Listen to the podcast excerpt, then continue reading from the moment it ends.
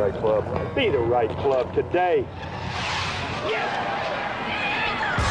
Johnny, that's better than most. How about in? That is better than most. Better than most.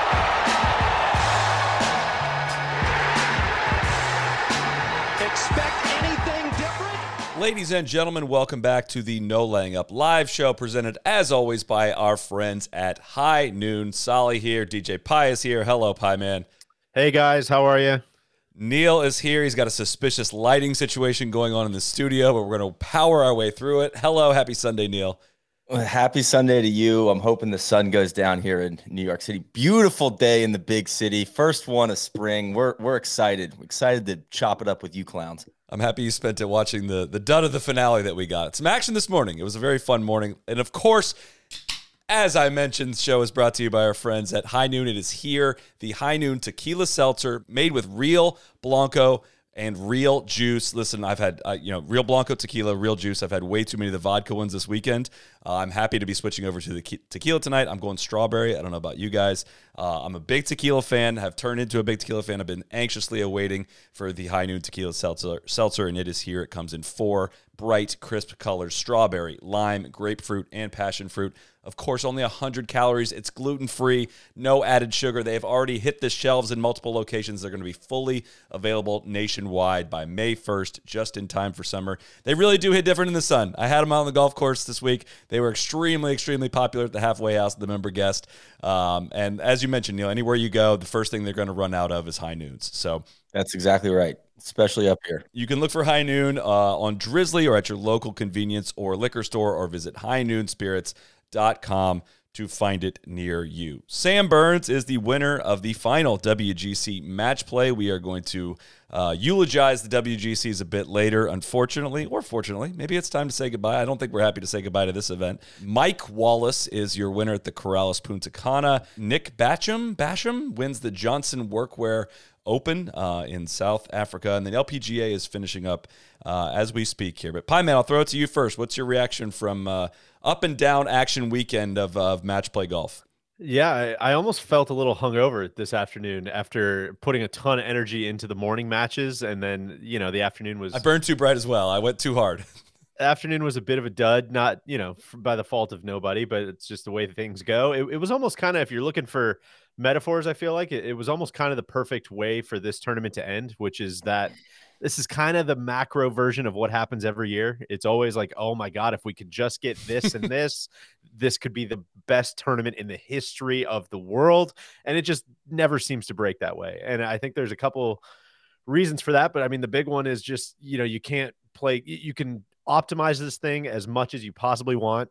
But at the end of the day, an 18 hole round of golf is just going to be a coin flip between these two, you know, between these, this level of players.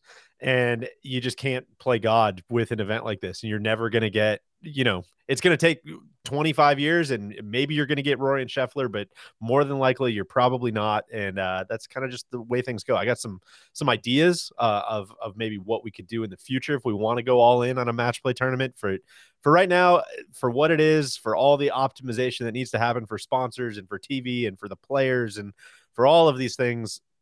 This is kind of the risky run. And uh, you know, it was a bit of a dud of an afternoon, but what do you, what are you going to do? I don't really know how you how you can really change it that much right now. It's consistent though with how it's gone. It's it's just an inverted tournament. Like the excitement is usually just earlier on. There's just more chances for excitement the more golf that's actually happening on the golf course.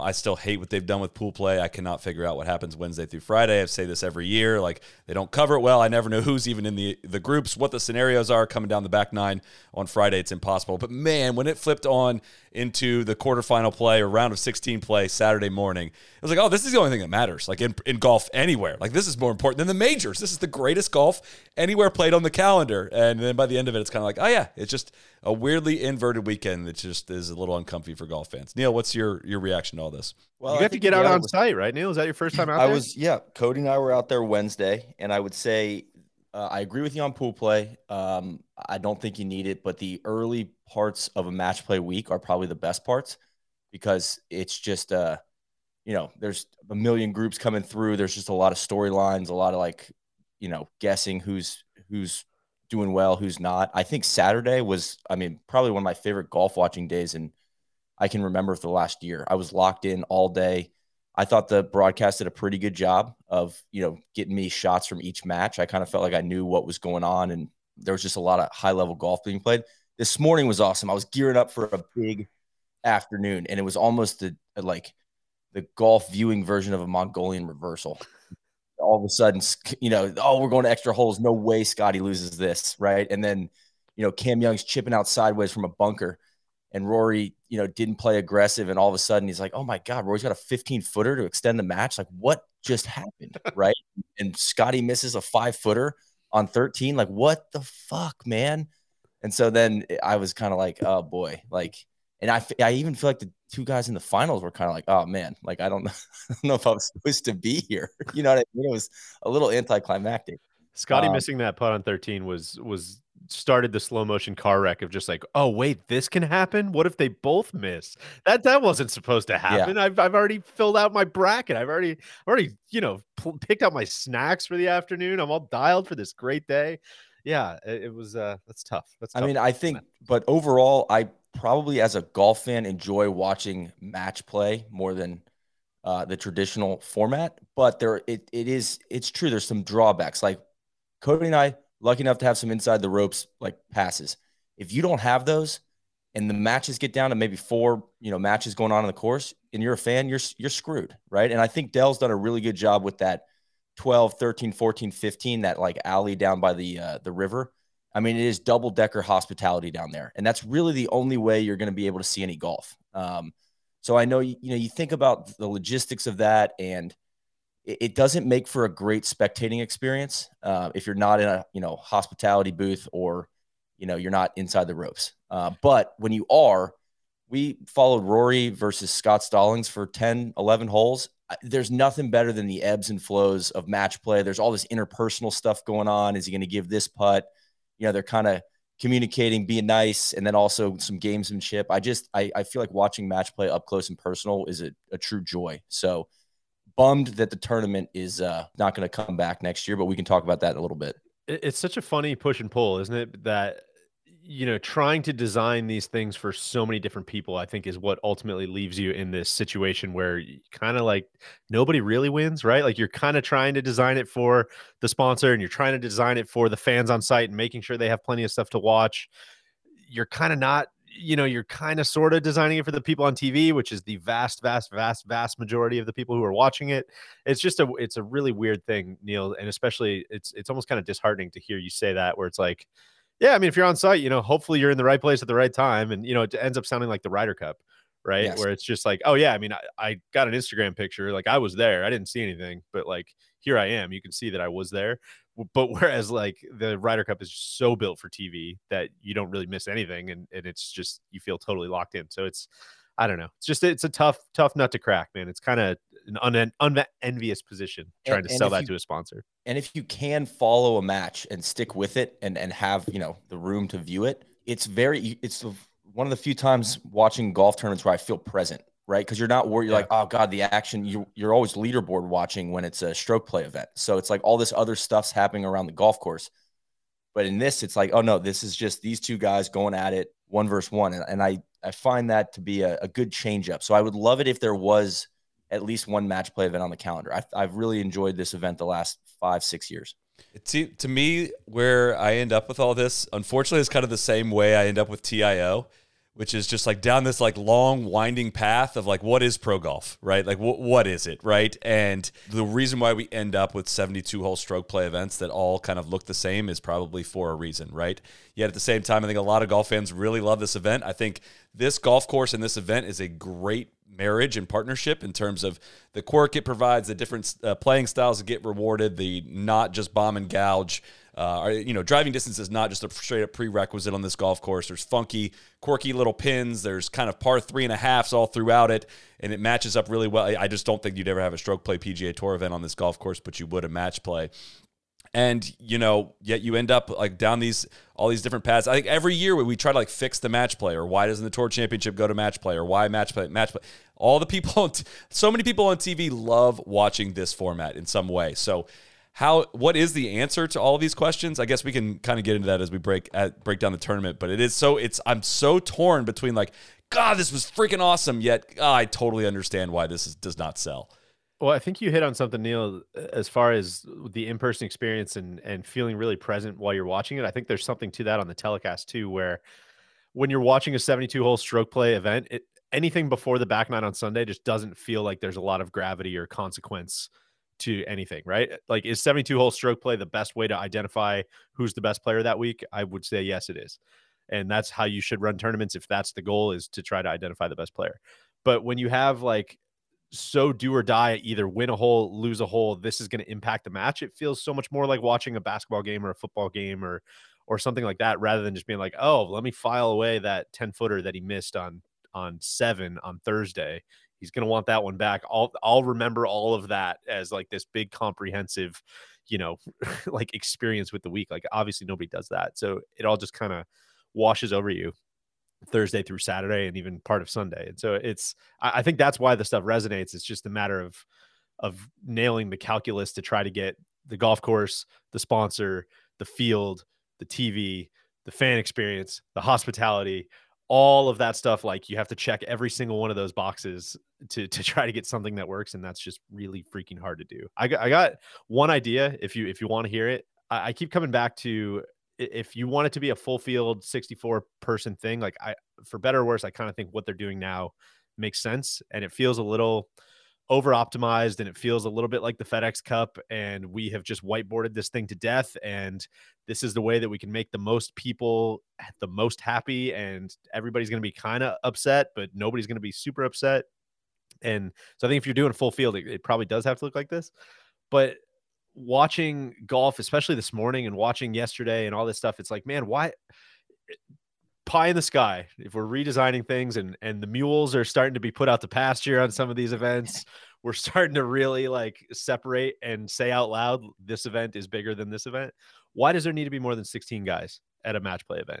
Why don't you start with 1 through 16 and what i was even thinking is like you just cram that into saturday and sunday and just make that like electric all of a sudden that carves out Friday as your we always talk about like skills competition and you know when can you do it where you have like a low stakes day where you have all these people in one place? Like do that on Friday right? So you have Thursday is kind of practice round day sell tickets have your hospitality yada yada yada. Friday you could almost do as like a made for TV event. Just like pick your events whatever you want your skills challenge to be but you got all 16 guys there block off the afternoon Figure out the bracket know. through that as well. Maybe if you want sure, to. Sure. That'd be great. Yeah. Mic everything up, do a whole like big to do on that. And then Saturday, Sunday, you just have like bangers only matches. And uh hopefully you have, you know, you, that seems like it would make it much more likely that you're going to end up with Scottie versus Rory or Scottie versus Rahm or Rahm versus Max or you know one of those one of those matchups. But I don't know how realistic that is, and that's obviously very uh, very pie in the sky and ignorant of many many factors. I think but that's what I would do. I think though, like where where I'm kind of, I haven't been overly worked up about this event going away until this week because no matter how match play will come back to the PGA Tour in some way, I, I refuse to believe that they won't play some kind of weird format uh, mixed in.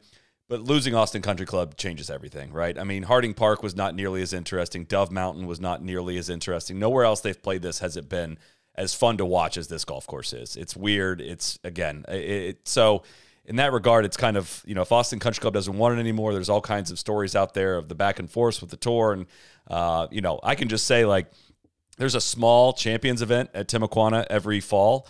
And again, that not nearly on the scale of all the hospitality you're talking about, Neil, that's out there on the back nine it's a war zone at that at our golf course for like six weeks leading up to it. And this is way smaller of a footprint. Like it's not just about giving up your golf course for a week.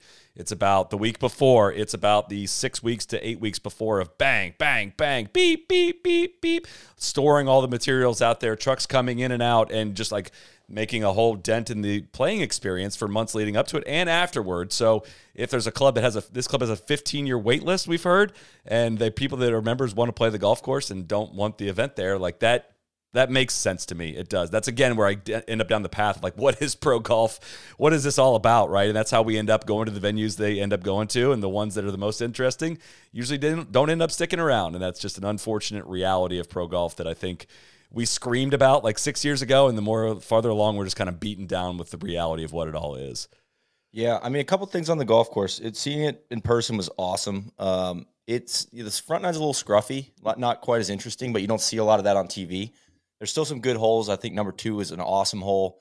Um, a few run together, but uh, eight and nine are pretty cool with the elevation change and the uh, just you know kind of that uh, signature, I guess, rock wall into into ravines, which is you know all over the course, which is pretty cool. I think the par threes really stick out and perfect for match play. There's just some hero shots. Eleven uh, is awesome, and then seventeen, I love watching those guys. It felt like there was always a you know a big moment on seventeen at least in the last couple years I've watched it. So that's a ton of fun. There's something kind of fun about that just being essentially like a gap wedge. Yes, exactly. Right. And you're just like, ah, it's short, but like I kind of just want to see someone hit it close, man. I, I don't really care. But with with the pressure on, it's great. You know, Yeah. it's like yeah, close to the pin challenge right here. So, uh, and then it, it's it's hard to overstate how cool it is when you get like spit out down number twelve down towards the water. I mean, we saw when we were in person, like at least two boats rolling through that. It's not so much the boats out by thirteen in the river; it's when they come up into this like uh, I think there might be a marina up there, but it's just like party boy cinch, and these boats are like kind of being quiet, but they're just kind of idling by real slow. And and, and even today, uh, this morning, you know, Rory had to step off his chip because uh, you know the party boy wasn't moving his uh, mastercraft fast enough through the uh, the channel there. You know, and it's just like such. I think it's such a good vibe when you get a very overly serious golf tournament that intersects with just like Saturday and Sunday on the lake. You know, it's it's uh it's really unique, I think, in um, on the golf calendar, and so I'm I'm bummed that's going away. But like you said, Sally, I mean, it's big big membership uh, from what we you know heard on site, and people struggle to get a tea time. Only one course with seven eight hundred members, uh, and then you're going to shut it down and and kind of have all the inconveniences of it. So I'm sure. If TC was here, he would want me to he would want me to ride for the Austin Country Club members as well. So that's that's why No, I'm doing this the- in honor of him. uh, they may, you know, F1 may be leaving town too, right? And if you think about it, Austin's got UT, so obviously that you know they, they got all the Longhorn sports stuff. But if so, if F1 leaves, there's no pro sports. It was like this tournament and F1, it felt like the town kind of rallies around it. I'm curious if if those go away, you know, what kind of fills the gap? It's interesting uh, in the sports culture of the city. Um, you know, if you zoom out, it's it's an interesting loss for them. God, the boats thing is so sick. I, I it's the perfect example. Like I can't think of too many other sports where the power dynamic shifts to where it's just like, man, the, unfortunately the crew in that boat right there has the power to completely fuck this up Yes. if they want. They have the right and away. we just gotta hope. the- we just gotta, yeah. No, we just gotta hope that they don't. every man. time I, I don't see know. that, I went to a wedding in uh, Sarasota, um, and it was on the it was like at the Ritz. This is years ago, and right as they're they're doing the vows and everything, this guy pulls into the marina in a cigarette boat, and just you know, even the thing idling is just like. You know, and all he had to do was just give it a quick vroom, and and he was almost like the father, of the bride, and him were like locking eyes. This guy's like, don't know, you in fucking do it. cut tank Don't top, do it. like, and he's just like, "Don't you do it!" And the guy's like laughing. He's like, "Oh yeah, I, I, I hold the keys to the kingdom here." And I think about that every time I see those boats roll by on twelve. I'm like, God, they could just blow this up right now. Probably should mention Sam Burns won the uh, won the golf tournament this week uh, with a six was six and five is that right six and five final round uh, final victory over Cameron Young. It's a bummer for Cam Young in that it puts a you know really an outrageously good week that he had. He and Rory were the ones that if you looked at look at the, at the hashtag data were the dudes that actually played the best golf all week and.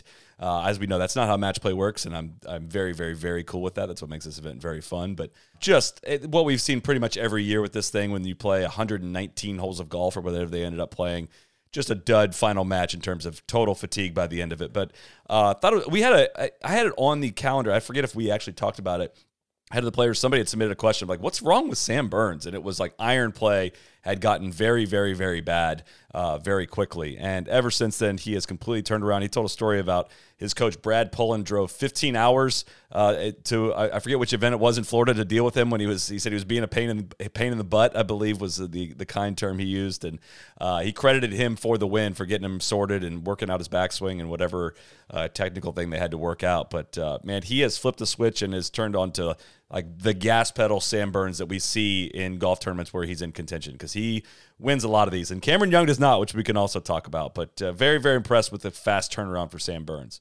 Whoever's tailing my DraftKings picks, just shift him two weeks, man, because I, I, they're spectacular failures in the moment. But uh, that's a page out of TC's early. playbook of like, oh yeah, I've missed every pick, but man, we, are close. Gosh, we're close. We're so close. A lot of foul tips.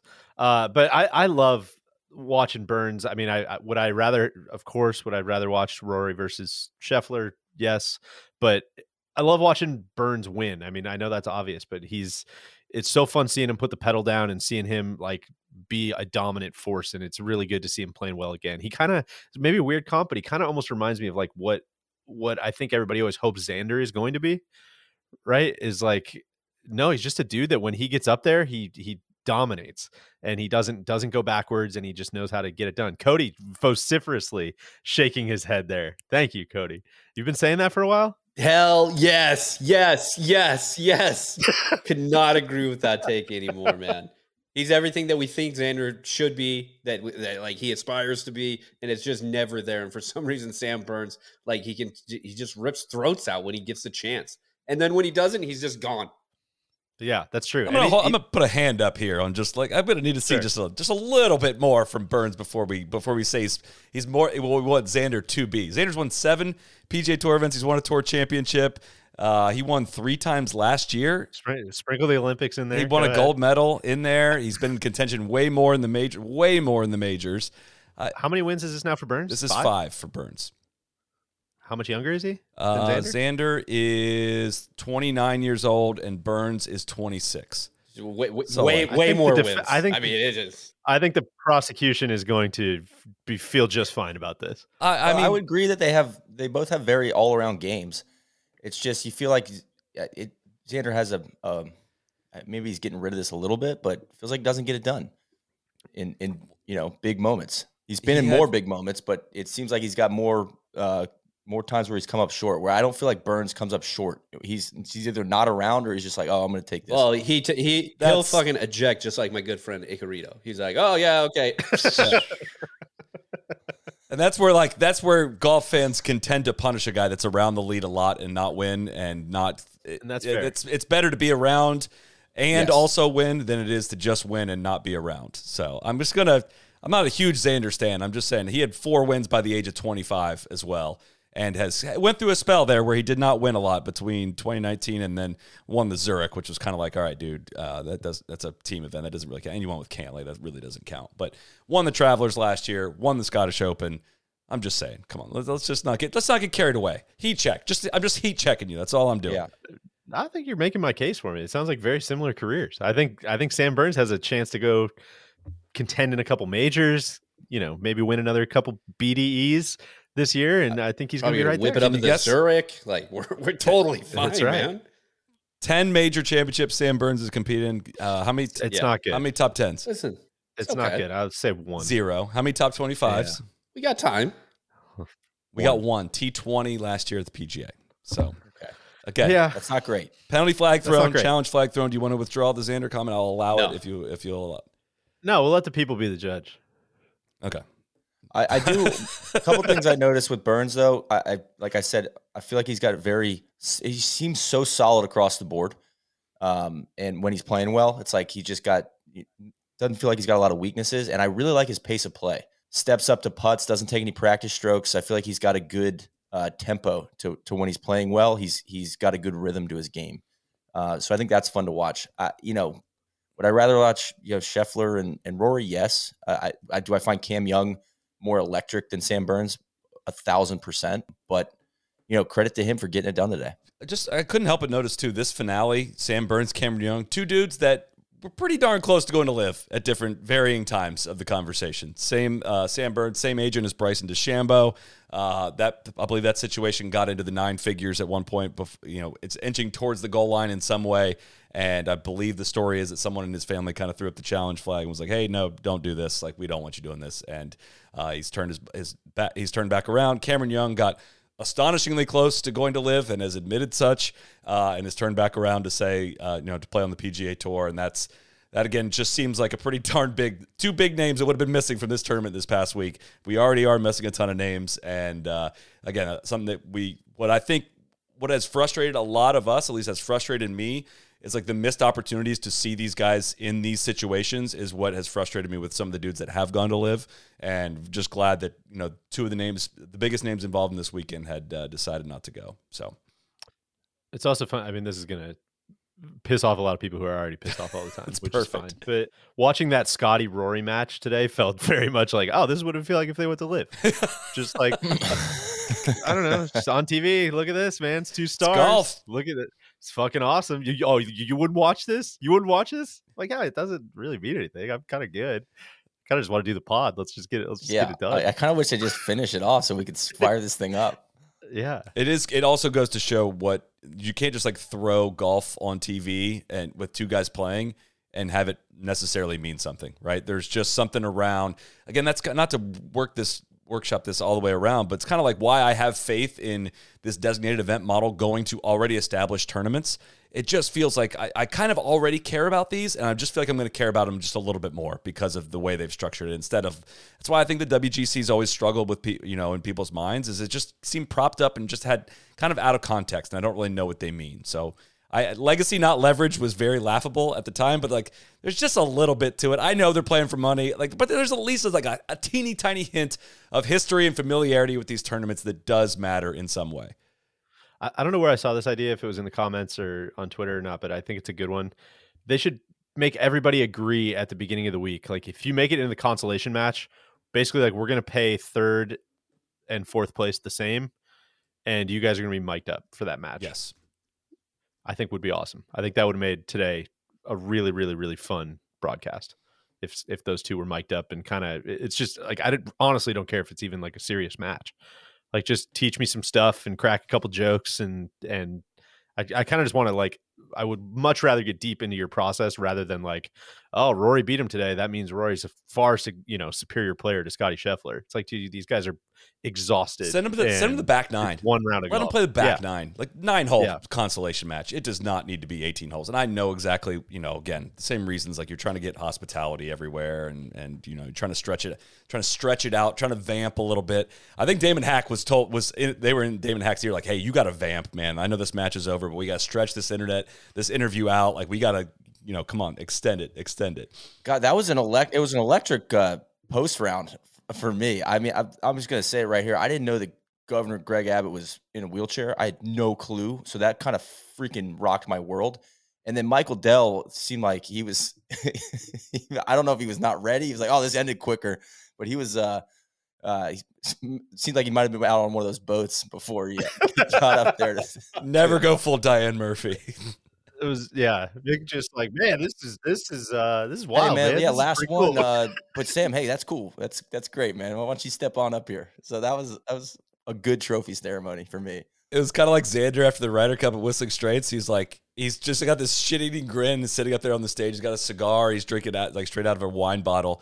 And somebody asks him a question. He just can't get the smile off his face. He's just like, I'll be totally honest. I did not know we still had media. I think we, I think he got pr- pretty sloshed pretty quickly. He's like, I did not know I was gonna have to stand up here and uh, answer some questions. Um, this episode is, of course, brought to you by our friends at Titleist and the Tour Trusted Titleist TSR drivers. Titleist, of course, the most played driver on the PGA Tour for the last four seasons and counting. This week was, of course, no different. More players gaming Titleist drivers at both the match play and the Punta Cana than any other brand. There's a greater speed hiding in your swing, and TSR provides the means to it. it. Could be spin control, launch angle, or impact point. A Titleist fitter is going to match you with a configuration that lets you max out more consistently and produce faster ball speed that actually shows up on the course. I can attest to this. They fixed me in three swings. They have the TSR1, the TSR2, TSR3, and TSR4. They offer four distinct performance options for a variety of players. Neil, the speed man, what did you get fit into? I'm in a TSR3 um, with a slight bit of, uh, I think, draw bias, and I think it's tuned up a degree to get my launch angle up. I'm no longer playing with the 80 gram shaft. That was uh, a bit of a band aid I had on the, uh, the, the previous driver. So we're, you know what? We played like four or five rounds. Cody and I got a couple of great rounds down in uh, in Austin while we were in town. Uh, we're we're rounding into form. You know, we got we still got to some things to, to figure out. I need need some more practice sessions with the with the sticks, but I like the TSR three. Deej, what'd you end up in? Uh, I'm in the TSR two, just a little little more forgiveness. Uh, you know, not quite as, as much of a speed freak as the boys. Uh, and I think I'm my hosel I think is set to B two, which of course I know what that means, but Yeah. you guys should look it Okay, up yeah, yeah. Uh, on on your own time. But yeah, same thing. Just hitting it, hitting it great. Great range session this week before a surprise eight inches of snow. Uh, which was a, a real bummer, but uh, seeing good things from the driver, so that's exciting. Where I was hoping we would go uh, at some point about, you know, you, you made the, you guys made the very bad, of course, Sam Burns, Xander comp, but like Scottie Scheffler being the I said they're similar. I didn't say he's better said- than him. you I said said he's You he's said- trending. You said he's he's he's he's way better than him at, at every stop. Um, Scottie Scheffler is the blank. Like you could fill in how many different American guys we thought were going to be a certain guy that Scottie Scheffler is. And I, I, I, you know, he lost both his matches today. I, I don't put a lot of stock into that to say like he powered his way through into the final four yet again. He was a pick, a popular pick in our DraftKings, and I regret nothing, of course, this when it comes to this week. But kind of still, I know Morikawa's got the two majors to him, but kind of who we thought Morikawa hoped Morikawa would be, hoped maybe Xander would be, hoped Cantlay would be. Like Scottie Scheffler is that dude, and uh, I will. I mean, I know he's third favorite right now for the Masters at plus seven fifty, and I don't really understand that because I might just put all of my nuggets on. Has he him. won? Has he won one before? I'm He's, trying to remember. he's going to be like Spieth pretty soon. He's going to have won like five of them in our minds. I'm pretty sure. That's crazy that he would be third favorite right now. Not financial advice, but I would maybe give that a little look see. Neil, maybe this is kind of a self fulfilling prophecy because I, I feel like we've kind of said it at these different checkpoints of the year. Like the the more he plays well, the more interesting he gets, the more he cements himself as the dude, the more I tune in to watch him. And Neil, I think you were on this block uh, at the players just talking about how much fun you had watching uh watching Scottie. I felt totally the same way this week. And I feel like the footwork is starting to almost you know, almost become like a little bit iconic, right? It's almost become like a signature of like, oh, that almost like eh, this is not nearly to this level, but like Tiger's got his little mannerisms that you remember. Arnie's got his like, you know, steering the thing after. Jack's got his things. Rory's even got his things when he's he's bouncing and whatever. And just seeing Scottie's footwork, I'm like, oh, that's that's his thing, and he's the guy. That's it's starting to take shape in my mind a little bit. I, I had a blast watching it. Yeah, and it, that's why it was so shocking when he missed that five footer in the in the playoff. Yeah. Because like what what what he did with JT Poston was just like, oh my god, this guy's the Terminator.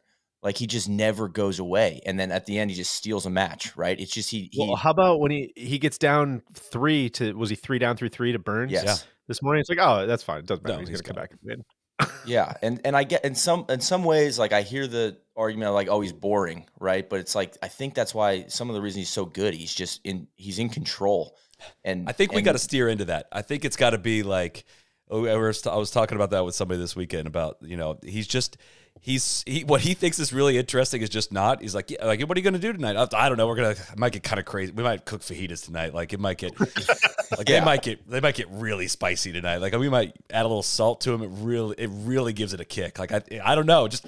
I don't know if things get a little out of hand. I don't know if I have time, but like maybe some chocolate ice cream for dessert. I don't know. I, I had no promises. Of course, no promises Yeah. here, guys. But that's where I think we got to take this thing because if you listen, that's kind of he gets really excited about these little things that aren't crazy interesting at all. But I think we have to steer into it and make that uh, a fun bit for the rest of the Yeah, year. or it's like, yeah, you know, I, I love coffee. I just I don't drink it when I when I before rounds. So you know, I don't need Well, to get, I don't need to get jittery. Crazy interesting about Scottie Scheffler. He loves coffee. He doesn't drink it before the round. Yeah. So, but on the course, I mean, he's a bona fide killer, and and just can't, especially in this format. I I have a ton of respect for guys that just know how to battle and match play like TC style, right? Just never go away. They never seem to get down on themselves, and and he is firmly in that bucket. This is third time he's played in this event. He's runner up, won it, and now you know top four. I mean, that's a pretty good, pretty good track record with this event going away.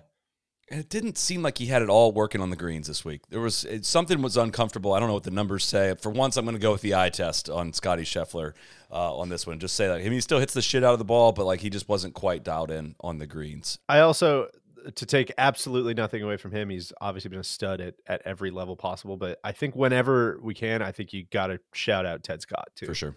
And I just keep thinking about it like, man, amazingly creative golf course, a guy that's been successful with possibly the most creative player in the history of golf. Like eh, those two just seem to work. They seem to gel so freaking well together, which is again where I'm like, third favorite for Augusta. Like, yeah, go ahead, man. Have, have fun with that. Like he's he's probably gonna win Well, and again. it's great to see like with Cam Young and Paul Yeah. Tesori. Like, eh, Yeah. I, I, I like seeing caddies almost get the the the evidence and first the evidence of like, oh man, they were making you were kind of having a huge impact, and then the credit for you know being so uh, important, you know, and like helping a guy break through. So, I mean, first week on the bag with Cam Young, it's like It Cam a Young different. It looked a little different too. got a little off kind of a tough start to the year, a little slow start. Yeah. Uh, it doesn't seems to be speeding up uh, as we about enter major season.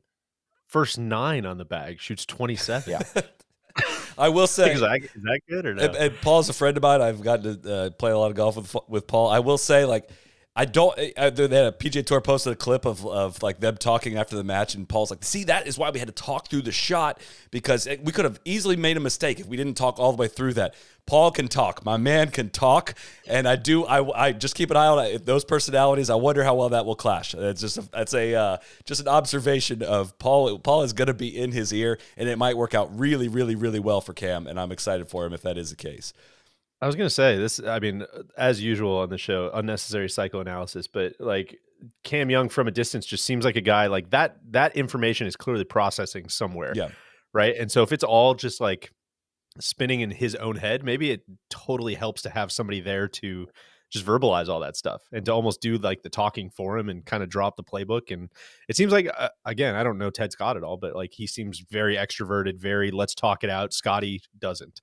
Right. And maybe that's, I don't know, maybe there's something similar about those, those dynamics. If a caddy can save you a half a shot around or even a shot a tournament, that is so freaking valuable. It really, really, really is. And um, it's Cam's putting has not been very good, but man, his iron play to start this year and ball striking to start this year has been outrageous. He has taken a huge, huge leap. And I they, they flashed a stat of this was only like his 37th PGA Tour start, which to me feels like we're in the 70s. Like it felt like it feels like with Scottie. Why hasn't he won yet? Yeah, What's he doing? It feels like with Scott, it's either either his sixth or seventh runner up on the PGA Tour already, um, which is just like he is. Uh, it's his his eighth top three finish in his first under forty starts on the PGA Tour, and that includes a T three, I think, at the PGA. Finished second uh, at the Open Championship at the Old Course, but like it's kind of you know we're not quite in a final situation though of like dude, the ball striking is going to put him in contention so much. He's got to have hot weeks with the putter. Like he can't be a Hideki with the putter. He, he won't be for the for his whole career. Everybody gets hot rounds with the putter, but like he's going to be around a lot, and he's got to. That's what's going to make the difference for him. As much as I am like ball striking is king thing, dude. It's like the best putters of the best ball strikers win golf tournaments, and it will happen for him. It's going to come in droves, but uh, I, I'm ready for it to happen. I would say it, it, his putting, it, it, yeah, the stats don't look as good, but he burns so many lips. Like Yeah. he, it look the the ball looks great coming off his putter. You know, unlike maybe Zalatoris or some other people where it's like, eh, what what do we do? We're we're we're kind of searching for the stroke. I don't feel like his stroke has any any issues. Um, and just to state the obvious, I do not get sick of watching him hit the driver. It's I awesome. mean, touching 192 ball speed, like like routine. I mean, he like load the way he pauses and just loads the catapult. And then the most amazing thing to me is the balance. He always finishes just like perfectly balanced. It's like he was taking a practice swing. It's it's an incredible move on the golf ball. His shot against Rory in the 16th hole this morning, uh, that draw up the hill with I don't know what iron it was, and to hold that green into that left pin was just like, Oh, I, I shuddered. Like it's just freaking awesome. I need to go watch that guy play more golf in person. He was that was one of the biggest takeaways I had at the players. We talked about it then. It just watching that guy smash it in person is just a little different than a lot of the dudes out there. And uh, yeah, I'm I'm excited to watch that guy play a lot of golf for Team USA in, in the future years. Some guys you watch and you're just like, oh man, that it it doesn't look super special, but it's you know it gets the job done. He's just like overwhelming me with talent. Like, oh my god, that's just like I can't do that. You know what I mean? I'm, it's like how I feel when I watch the NBA. You know, it's it's a little less like attainable. You're like, God, how do you how do you do that, man? That's crazy. That was such a good shot he hit on 12 into the uh was that in the playoff against Rory? Right to that the other one to the back pin that I think Faxon I think was right was like oh Rory like he's chipping out of the bunker here Rory just you know if he makes four he's probably going to move on Yep. and I, he had like a mid iron and long iron into that green and just floated it to that back shelf and Drained set it. himself up for that 12 footer or 10 footer whatever it was and it's just like Jesus man we, we got to linger on how good that shot was that he just hit in there And he did make some clutch putts along the way too. Clutch birdie on 18 to force the playoff, and uh, you know he, he- there were some glimpses of, of good putting. I wonder if aim point might uh, might help him out. I'm, that's a joke. So, uh, we, could, we could talk about that. Max got a little bit involved in that, but. What other highlights from from this past week? I, I could go through results, but that's available on you know in honor of TC. We could go through down the leaderboard, but I think uh, you know that's all. I- easily I would say a shout out to an- another guy that's done really well in match play. Jason Day seems to continue to trend in the right direction. shout out to Kuchar for making it to the to the bracket play, but J Day takes down Kuchar. You know, continues to put up great results this year after turning into the Invisible Man for five years before that. Um, so that that'd be one I call out. I, I think one thing I'd like to call is like yes Saturday, the putt that Rory made on 18 to beat Xander was like the perfect finish to an awesome day of watching golf. Like him sinking that 13 footer. Xander played awesome. It was a great match the whole day. And just, you know, it's kind of like Rory just, yeah, this is why Rory's Rory. Like he just, just finished him off. And it was, uh, I thought that match was a ton of fun to watch. And credit to Xander for, you know, taking him down to the wire. A lot of people in the comments asking for uh, Willie Z comment. He had a, a tough week losing his first two matches and then withdrew. Um, had a listen. Uh, you can you know insert this audio into pretty much every post round. Had a very ugly looking short putt miss uh, with a stroke that I think went about eight different directions. Um, looked like he was signing. You may need to apologize for that, for thinking that he had found long term sustainability with the, uh, you know, shoving them off the toe right into the Figure eight of the move. Hole. Yeah. Uh, Will you apologize? Another guy that Sure, withdrew, I'll take that one. Uh, Hideki withdrew. I'm down at the Courtyard Marriott getting coffee, and uh, up pulls the Lexus, and out. I think like eight guys got out of the car, and and Hideki got out, and you know, I was like, what's he doing here? Like, and didn't know he'd he'd withdrawn. So sounds like his back's bugging him now, not just his neck. So hopefully he's, you know, gets gets my, tuned up. my neck, my back situation. yeah, seriously. Hopefully the next two things don't He gets checked out uh, for the rest. any farther down that stanza. Scottie had a you really only get a few of these a year. The true like sound around a green of the oh the shot he hit in the quarterfinals to clinch his match uh, over Jason Day to win two and one. He hit it to like legitimately three inches on 17, and it just gave the crowd that actual roar of a shot that gets stuffed in there, and that was a really freaking cool moment. Oh, and I, I do want to clarify. You had it in the notes that J Day maybe the uh, vertigo was back. We got word that it wasn't vertigo, it allergies. And uh, Cody can attest to this. Uh, Cody was getting rocked by allergies all week, so I think that's that was legit. Cody, how we feeling now? I'm great. Cleaned up, just pounded Zyrtec, Benadryl, Allegra the last two days. But yeah, I was feeling it right there with J Day. It was tough, man. The paul, like you know, in uh, so in Texas they have all these things called blue bonnets. They like grow on the side of the road and everything. Beautiful purple purple flower. I know this isn't a flower podcast, but hey, you got to shout them out. But it is the pollen is so bad right now that like any little wind, you just see it. It's it's literally just raining pollen everywhere. You wipe your face at the end of the day, it was bad. So I hear it with J Day, man. It was it was rough. I was like snicking, putting tissues and everything, just a little leaky boy. I kind of, I, don't think I would have felt this way even like a couple months ago. Definitely not a couple years ago. But if J Day goes out and wins a Masters, I, I think I would, I would feel some pretty positive emotion towards that these days. I think I think I, I'm would too. Super. I know we've said it a couple times now, but I'm just very, very impressed at anybody who who kind of has it fall apart a little bit and is able to put it back together and and figure it out. And it really, really seems like uh, and not go to LIV. he's doing that and not go to LIV. Uh, but he's also, I mean, you know, we're going to talk about some of these old WGCs and and some of this stuff, and like, there's not that many runs you can compare, like what Scheffler's doing right now, what Rahm's doing right now. But J Day kind of did that in 2015, and Yep. many, many, many people forget just how fucking good he was for that stretch, and he probably didn't get as much out of it major wise as. Uh, certainly he would have liked, and he's always played so freaking well at Augusta that that would not shock me if he if he goes out and wins one. be super super interesting. Um, shot of the tournament, I think maybe the shot of the year. Uh, Rory on uh, Thursday pulls up to his match against Denny McCarthy to the 18th green. He's one up, 379 yards, uh, and drives it to four feet. Uh, I believe he gained 1.71 strokes in one swing. I don't know if I've ever seen a swing gain that much. uh, I'm sure the albatrosses and stuff like that gain gain more than that, but Crazy. truly one of the most outrageous golf shots I've ever seen. Uh, I, I was texting with him a little bit afterwards. I believe he officially has, has stated he set the distance debate back another 20 years uh, because it reignited a lot of bad distance takes, but uh, wanted to at least get a shout out into for that shot because that was a true thrill, which we know could never happen if they roll the ball back a little bit and move the tees up. It just can't happen. So- True. DJ, he hit uh, Denny McCarthy with the uh, the Jack Ruby ball in Texas. Just, just knocked knocked him out. Whoa! Did not see that coming. Where did that guy come from? Uh, DJ thinks Denny McCarthy looks like uh, Lee Harvey Lee Harvey Oswald. Lee Harvey. yeah, that was a great take from somebody on Twitter that just crushed me. Uh, Jack Ruby ball. Uh, God, that's so stupid. Uh, Did Roy apologize in, in those texts to to Big Shot Bob McCarthy? There's a lot of Big Shot Bob erasure McIntyre, I believe. Speaking of erasure, yeah, big shot Bob I just called McIntyre. McCarthy. Yeah. Sorry, Denny McCarthy on the brain. Uh, yeah, Bob McIntyre did drive the 18th green uh, as well last year to win a match, I believe. Um, I think maybe two years ago.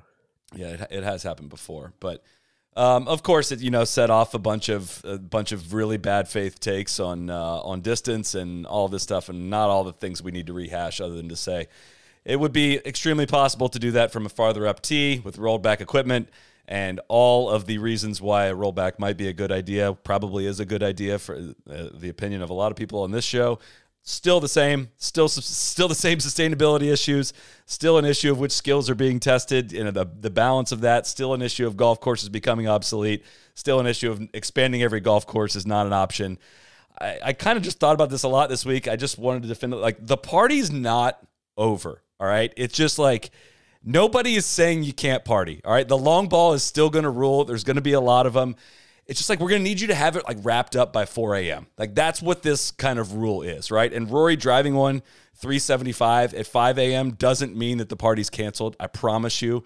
Uh, so just I just want everyone to keep their cool when this happens. We know the same bad faith people are going to say the same things and try to you know just muddy the waters of the conversation. I just want to say the party's not canceled. Just please be respectful of the neighborhood. There's a lot people got to get up and go to work, and you know you guys are up way too late. I, I, if I may build on that uh, bulletproof analogy, I would say uh, what you really don't want is you just can't have a hundred people at the party at five a.m. Right. Like when Rory's the only guy doing it, and he and he's doing it at one a.m. Like that's still just as cool, right? When you have a hundred people at five a.m., it's like all right, well now everybody's hitting it there. That's that's not not great. What's what's so cool about the Rory shot, and it was probably the coolest shot of the year, is the fact that he was the only guy that could do it. Yep. Like that's all this is is relativity and setting it and finding the line where the tippy top guys can do it and the other guys can't. It doesn't matter if it's 385 or 335 or 417 or what the number is is so arbitrary. It just matters where the line is. Also, you can see behind me it's snowing again. I, I just caught that reflection. That's great for my golf. I will say, well, that's when- a funny analogy of because it kind of feels a little bit to me like uh, it's snowing outside. Climate change can't be real. Kind of way of looking at this take. Use it really could use a bit of that climate change right now, as you can see. Would love for that to kick in. Uh, one thing though, just on Rory's driving specifically, when Cody and I were following him, he had the left miss and play like badly. He and Stallings were just kind of uh, a dumpy round for a while, and then I think 13T he hit one like I don't know to 15 20 feet like right over the flag. Uh, he was getting he was also getting like blown up by a Blackhawk helicopter that was like circling like down the river, and so a lot going on. And he just I feel like I heard this like guttural, you know, found it coming from Rory because I, I feel like he didn't miss a drive after that for you know the rest of the tournament. So He looked like he was trying not to take too much energy out of himself this whole week. He was kind of like, you know, muted fist pumps. Like, I, I kind of care, but I'm not, I'm not like totally invested in this tournament.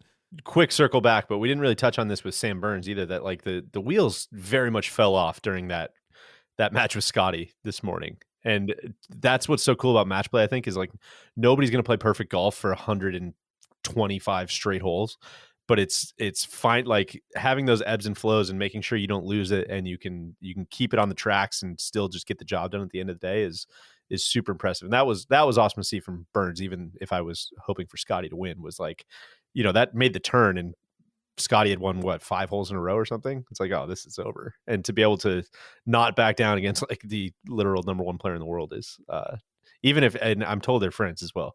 Uh so maybe that I heard that. but I heard that they were good Yeah. friends. heard that too.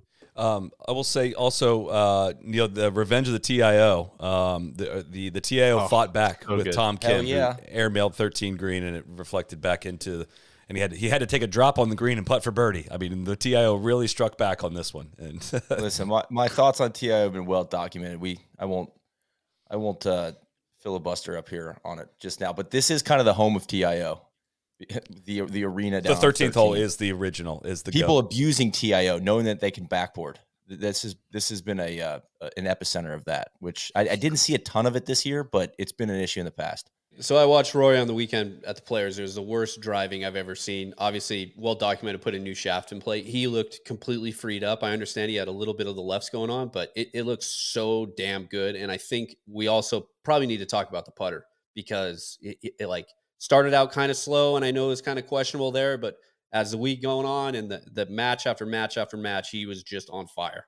Looked really good. I was kind of like I think we were kind of joking in the in the DraftKings picks like fade Rory like too much driver stuff and a new putter like too much tinkering going on before Augusta. He looked way more comfortable with both of those clubs than I would have thought uh, he would have this week. But I know this is a weird week to try to exacerbate out to what works at Augusta, but man, it's just good to kind of see him holding some stuff in the middle and not looking very confused on the greens. It feels like Scotty Cameron and Bob Vokey might need to do a come to death row for uh for Rory. Uh, Not you know, wedge you problems can't- to go You away. can't Putter- editorialize these. these are good. editorialized. These are paid for comments. You can't. You, we can't live on that block. That we're we're paid Come for to on that death one. row. We are paid for on that one. We've we've documented how much we're going to miss the match play, but I thought we, we I gave you a little homework assignment to the guys. We're going to go around the horn a little bit and share. I had, a, I had way too much fun doing this uh, on Saturday. Go around the horn and, and list off some of our favorite moments from WGCs. Who wants to go first? Well, I can go first. Uh, I just wanted to eulogize the logo. So, Cody, if you can pop up the logo, this looks like 1999 clip art that they never changed. um, the, the World Golf Championship logo, like I, you know, I I know that logo. I feel like it's been burned into my mind, and I just I laugh because it's really bad, but it's been around so long that it's almost like nostalgic. And they just they've never changed it. It's just always been like this logo, and it, it looks like it came from clip art. It- you know, when you know, th- they started them in 1999, and it looks like that's when this logo's from. So it's a bummer that we won't see it anymore. I'm gonna say, you know, no offense to anyone, but I'm gonna say bad trophies too. Like the oh, clay kind of pot like them. I kind of like the colors. trophies. eh, I'm just, I'm, I, I don't think they're gonna age well. But that's that's a personal. I never thing. knew that the trophies were named after like Walter Hagen, and Yeah, because he won so many WGCs. that's what I mean. I was like, whoa, I didn't know that they named them. And Gary Player has one of them named after him. It's kind of course. bizarre. There- Speaking there's, of there's some WGC trivia that that I didn't know about. the Wikipedia page for WGCs is so confusing. Like there's a championship and then there's a Yes, yeah. champions and the invitational. I truly couldn't keep track of which event was what. It's almost like this. I think they rolled the World Cup up for a yeah, while. Yeah, it's almost there. like Yeah, this they had thing had an two-man, identity problem. Yeah. uh, World Cup Yeah. thing for a while, and then they were supposed to be all over the world, and then Finchem got a ton of heat because they were just in America, and then they moved it to Mexico, and they did the HSBC. So it's just been a, it's kind of been, um, I don't know. It feels like a bunch of consultants came up with this uh, long back in the '90s, maybe to I don't know, fight off uh, Greg Norman's World Tour, and uh, it, it was um, a lot of things bolted together.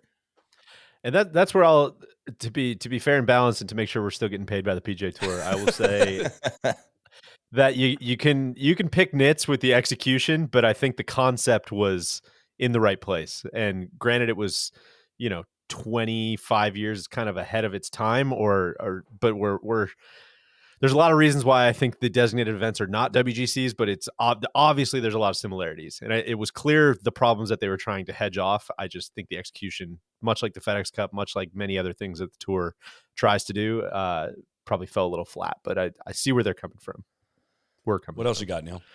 Um, what else do I have? I think the shot I probably think about monthly uh, is uh, this is from the WGC Mexico was Tiger's massive cut nine iron Oh, from the God. fairway bunker. I think this was in 2017, something like that. I can't remember what year. No, was it earlier? more than recent that? than that. It's more recent than that. I Yeah. think later than that. Yeah. More recent. I think it was like yeah, but I just 18 I was watching this shot live, and I think about it all the time. He hit a cut around this massive tree, hit the left side of the green, and it, with all the spin he had on the ball, it rolled like 40 feet to I don't know. He had like a five footer. Um, and that 2019. you know, yeah, that's what it was. Yeah. that was just a like that was awesome. So I, I wanted to uh wanted to call that out. I think obviously Maybe maybe one of the preeminent pro tracer moments in in tour history as well. yes. It was Uh, so just- perfect for what was like how broken It- that golf course Yeah. was too. Like, you, Yeah. it's a like a, a architecture rule of like you don't put a tree directly behind a bunker. Like that, the bunker is the hazard. And he had to hit a bunker shot around a tree in at altitude when the ball doesn't curve as much. And of course, the cat did it. It was such a sick shot. I think more recently, I, I don't have a picture of this one. I'm, you guys probably have it on your list, but DJ waving to the boat party, uh, Of course. from 13T was that's good stuff. And then one of my It's, favorites it's, is uh, it's DJ not waving to the boat party. That's what made the picture so famous. Was like he was just like, oh yeah, I'm not. I don't care about any of this. uh, like you think I've never been on a boat party Yeah. before, man? Come on. so I butchered that one. Um, My apologies. And then I have a couple that I don't want to steal you guys' thunder, but the last one I'll do is Rory chucking his club into the lake at the Blue Monster. Uh, Oh Which is- that's right. like that was the best, man. I mean, he and then the scuba diver goes out and like gets it for him. You know, And then I think, like, Trump deli- presented it. like delivered it to him in a cart. Like it was so stupid, but I love a good. You know, if you're gonna throw the club, throw the club, and he he got his money's worth with that club throw. So I wanted to call that one out. Uh, the other He's thing, got didn't he's got like a Hogan like position going. The the, the skipping the stone pretty good. move, going with that throw. Yeah. I, I think he found it right after that. Yeah, and then I was just looking up the the results and stuff. I didn't realize Geoff Ogilvy was such a match play killer. Won the Oh, event twice, runner up once. So thought that was interesting from some of my research. Um, but I'll, I'll Famously, turn it over to he- you, Deej. Well, I'll say famously, at one point, Tiger had uh, 18 WGC titles, and Ogilvy was second with three for like a Yeah. very long time until DJ busted through and finally got to six. Yeah, and DJ's the only guy to win all four of the events. I guess. How about that? Yeah, Tiger never won all four. I don't think he played in the. The what Uh, about China? The What About yeah, China the What event. about China Invitational? Uh, well, thank you, Neil. That was that was great. I uh, God, I forgot about the club throw. That was that was awesome. Uh, I don't have a great frame of reference, Soly. I'm sure some of your moments are going to be from kind of the older ones. I I obviously remember the Tiger in the dark at Firestone uh, one, which we can talk about. The Stephen Ames one, Soly. I'll I'll leave that one to you. Uh, I think it all kind of stops and starts with me on the Patrick Reed top five player in the world moment at Doral uh, was was just an all timer. I guess you know, I in my mind, I'm one of the top five players in the world. Again, I've said this before on this podcast. I don't have a lot of issue with what he said. I, I I don't think he was saying like the world rankings are rigged and they're not reflecting my talent. I think he's just saying like, yeah, in my mind, I'm one of the five best players around. And if you're if you're him trying to become the number one player in the world, how do you not say that about yourself? Which like anybody who's not saying that is in- not telling the truth. In hindsight, also not one of the more outrageous things he said. Like Not even close. At the time, it was, but not Yeah. after looking back. It's like, oh man, that doesn't that barely even registers. I had a lot of just really random ones. I was fortunate starting in like 2012, 2013. I went to a ton of these events. So I spent a ton of time in Akron. I spent a ton of time in the various places the match play was. I sp- unfortunately spent a lot of time at Doral, which was not my favorite place. But uh, I, I really liked. Th- there was one. Rory popped into the media center one time. I remember to watch a boxing match That was in Like, San with- Francisco. in San Francisco. I think it was like maybe a Mayweather fight or something. Uh, that he like did his press conference, and then everybody's sitting around watching this this boxing match. That was really fun. Uh, I remember I had a soapbox derby race against uh, Billy Horschel one time because I guess that's Akron is where they have the uh, Soapbox Derby Championships, uh, something like that. So that was uh, that was a really good time.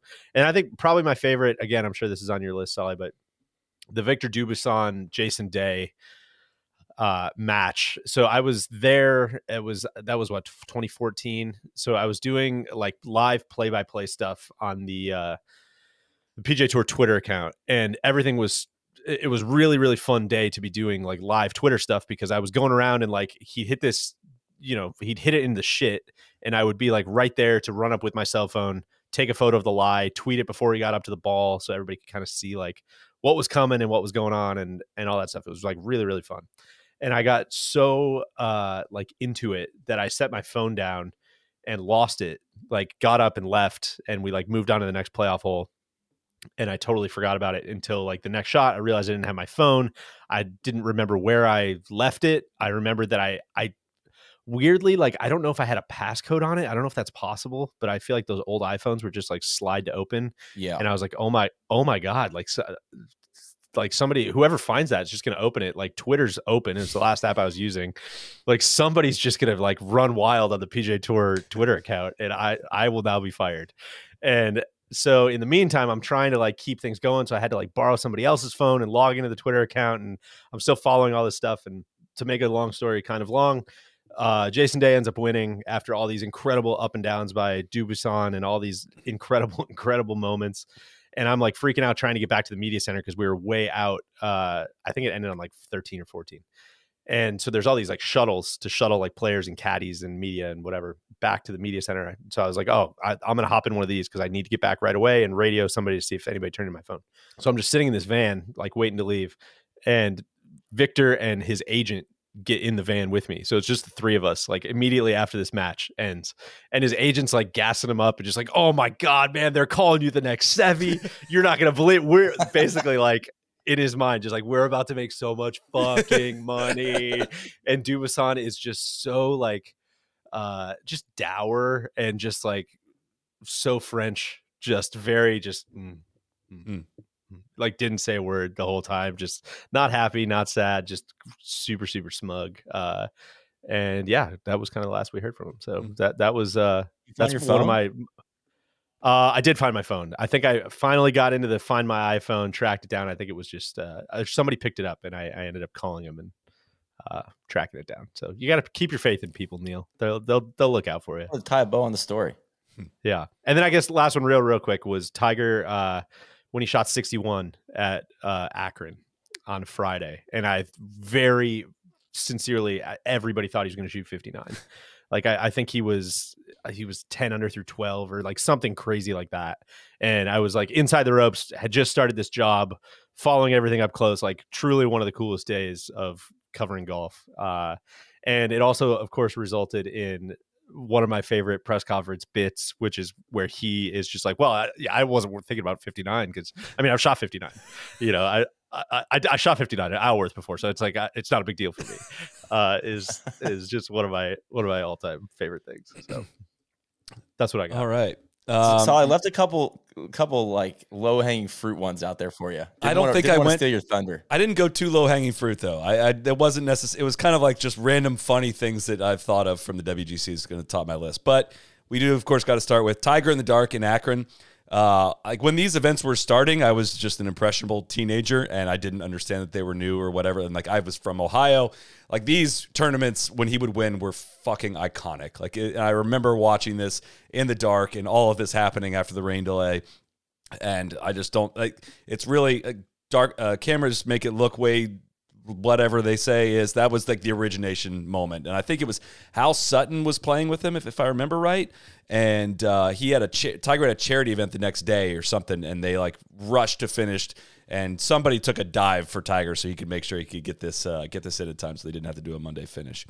But really the akron highlight for me is Steve Williams calling his win with Adam Scott the best of his career. Uh, of course, Steve Williams getting getting interviewed on the 18th green. I still can't believe this happened after Adam Scott won the Bridgestone after breaking up uh, after Tiger had fired Steve Williams. He said, "I'm just so happy. I'm so thrilled that this has been the greatest week of my life. The support's just been incredible." Um, I don't have a picture or video to go with this one, but the first T announcer at Chapultepec, I think it's very easy to forget how fire that guy was. Bienvenidos a la WGC Mexico Championship. Like that dude was hype, and that tournament was awesome. Justin. Justin Thomas. and the dudes would just drive the green. That was the best way to start a golf tournament. I loved, loved, loved that scene. You had to be in front of a TV for that one. Uh, Did, did you have Geronimo on your list? did not Geronimo did not make the list, but uh, JT holding out from the fairway uh, to force a playoff at at Mexico just spoke to the craziness that was that event. I already used, said this, but the, the fact that Tiger won 18 before anybody else won four of these uh, was very, very, very sick. Uh, of course, of course, when Keegan and Miguel got into it at Harding Park, I, I was hoping you'd touch this one. That was Um, yeah, that, that I watched this one live. That was awesome. again only happens in match play. Uh, just Keegan not looking nearly as intimidating as he thinks he probably looks, and uh, I think Miguel would absolutely whoop his ass. I don't care how old he was at this point, but um, That, that was the week we met, Neil. You remember that? That was yes. I spent uh, followed Jason Day for most of that my Yeah. time out at the Harding Park.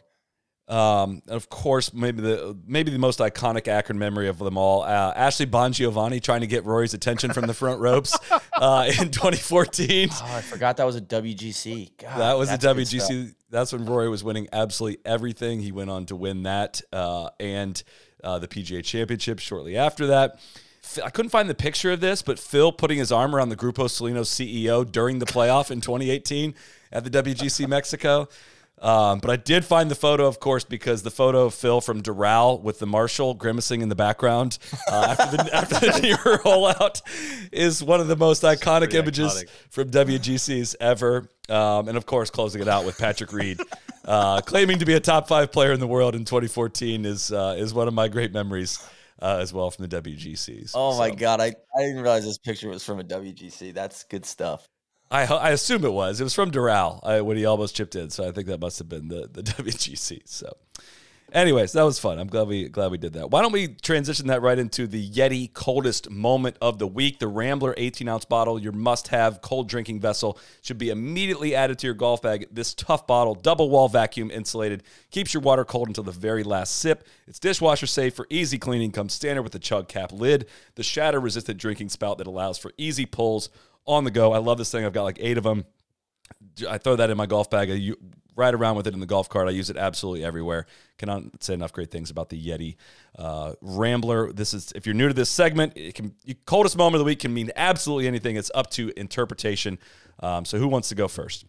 Uh, I can kick it off. I had two, and I told Cody it was going to be a game time decision. Um, the, the the first option, which is not what we're going to do, was going to be uh, Mackenzie Hughes, Max icing Mackenzie Hughes with aim point for for two minutes. But we're to move on, and we're to go with NBC doing uh, Cam Young dirty every time they showed like the match profiles. Every picture of Cam Young is him just with this thousand yard stare, like you know, it just everybody else is smiling in these pictures except for him and it, i feel like i saw like this graphic with different pictures like four times this week and they always kind of gave him with this thousand yard stare no smile almost like dumb look on his face and i think that's that was cold-blooded by nbc Uh, I'll I'll pick it up there. Mine, I, I believe it was Cam Young that hit this one as well on number twelve. This one's personal. I know for Neil, I had to ask him if I could take this, but just absolutely smoking our guy. He was a former CBS guy, I believe. We didn't even believe it was him because now he, yeah. he was working for NBC this week.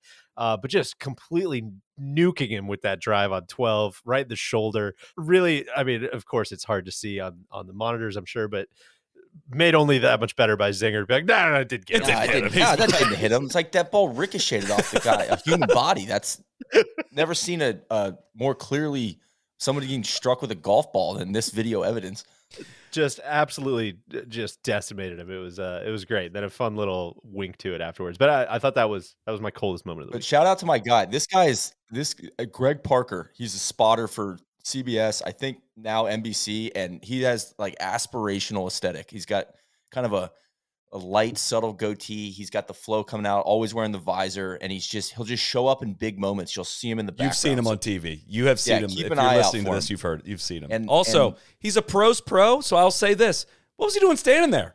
He's right in the zone. Yeah, he was in the wrong spot, That's a bad sure. spot. Bad spot by the spotter. We can't have that, Greg. But uh, you are a legend. Um, My coldest moment of the week, um, recent a pod bump. Billy Horschel got out of the group stage, made it into uh, the sudden death match play. He is losing a match, I believe, to Cam Young by quite a bit. He missed a putt. I don't know if you guys saw this. Missed a putt and pulled one of the coldest moves I've ever seen. Uh, I mean, the the baton boy, I believe he's been referred to in, in uh, on the shotgun start. He picks up the ball with the back of the putter, and with the ball still attached to the back of the putter, did a full flip with the club, and the ball stayed on the club. That was about the swaggiest way to lose a hole. So I've, I've, watched this many, many, many times, and, and, initially I thought that he scooped it, and it was like the centripetal force that that kept it there. I think it's like a forked putter, and he jammed it down on top. But still, still impressive. I just, you know, it it I, it, it had like impossible bottle flip uh vibes to it for for a second, and I think I think the ball stuck in there pretty good. But I I would love to try something similar. Yeah, that is our Yeti coldest moments of the week. Um, all right, let's get to uh, to Rory. Well, Rory had some. Before we get to Rory, one other thing I want to call out is that I love about match play. Very stupid. Is it's the one time we get to see pros uh, quick rake. Uh, when, they, when they miss short it. ones and they go it, it, uh, some really good ones this week of guys missing short putts and then doing the quick rake. It makes it very relatable for me. That's why you don't see dudes with mallets make it very far in this event because you just can't you can't pull off the scoop with the mallet and you lose your confidence. That's I Which would look into pro- that. Maybe why Rory switched putters because he was using that stupid spider where like when I see like 15 handicaps using the putter that you can't scoop with, I'm like, man, you're just not good enough for that. Like that's gonna hurt your back. Rory McIlroy gave some comments exclusively to the golf blog No Laying It Up um, this past week about distance.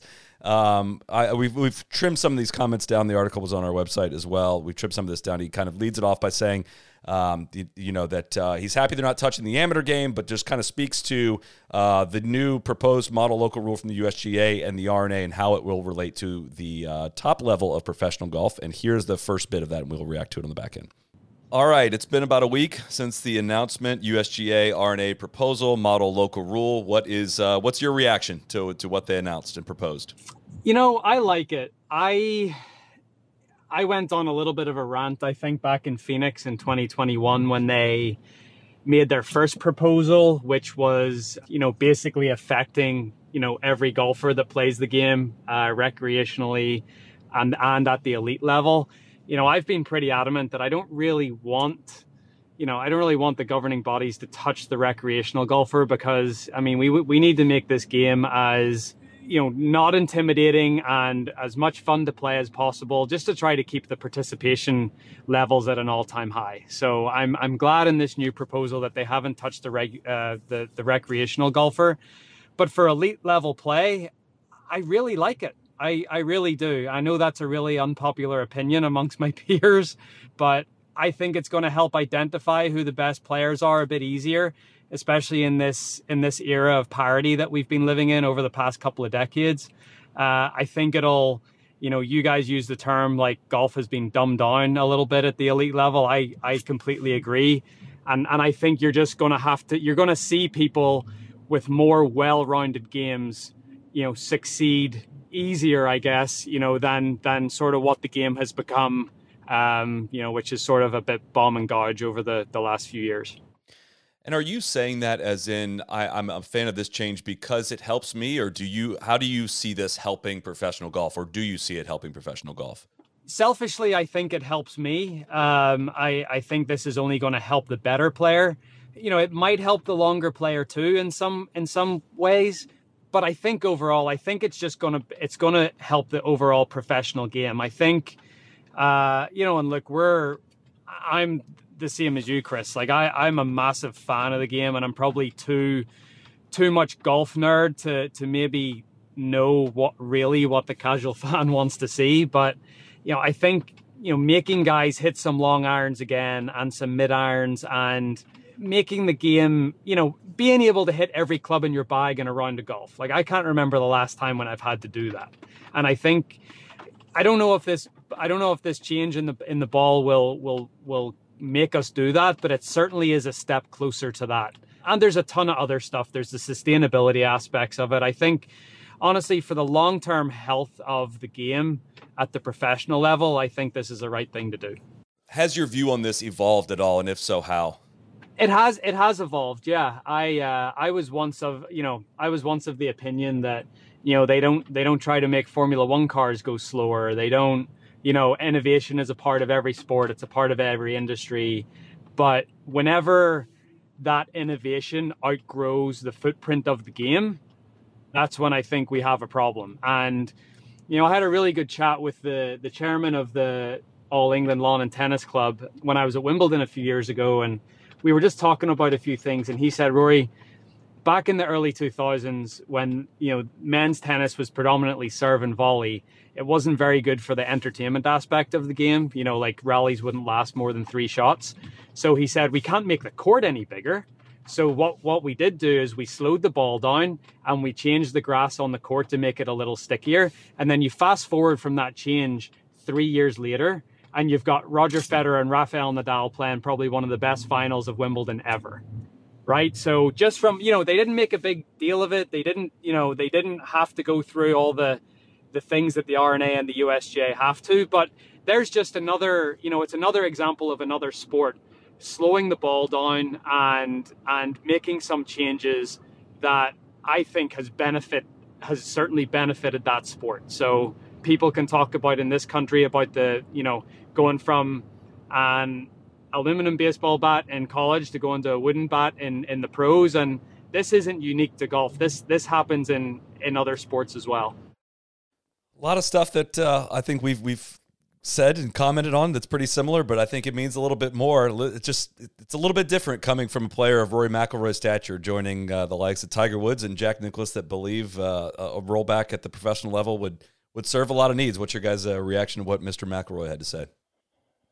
Couple things stick out to me. First off, the tennis match he referenced was God. I watched that. What a what a good tennis match. And the other thing that he mentioned that I've thought a lot about lately. and I know that this isn't possible, but the fact that you know Wimbledon and tennis was able to do that, those changes almost quietly, or maybe I just maybe, maybe they maybe they weren't quietly, but sometimes I wonder if because it's been announced and it's been a big deal, like I almost feel like you could do this rollback and not tell anybody and nobody would notice. You know, it's like it's like people are just want to get all riled up because because it's being publicized, if that makes sense. And I know I know that's um what's the right word? Like wishful thinking. Like, oh, why don't you know, I wish they could just do it quietly and and and just do what's right for the game. But uh, it seems like tennis may have been able to do that, and and three years later, like he said, like you get just awesome, like better tennis, basically for uh, at the professional level. So I like the you know the analogies he used.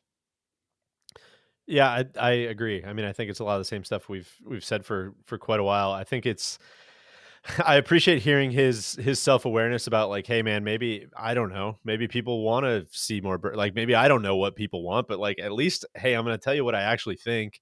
I really, I really, really do appreciate that, right? Even if it's something that I'm sure many people even listen to this like would disagree with, or equipment companies would disagree with, or the PGA Tour at large might disagree with. Like I, I do appreciate that at least he's telling you what uh, what he actually thinks, and you know, uh, cue all the takes of Rory's getting paid by the USGA. Rory's a puppet for these people. Rory's whatever. But like, I, I, don't know. Maybe I'm naive, but I listened to that clip and talked to him a little bit, and it's it's pretty hard to think that not, he's doing anything other than telling you what he thinks. Yeah, not only st- like speaks freely uh, and and gives his opinion, but is has the awareness and the feedback loop to be like, I know this isn't going to be popular with my peers.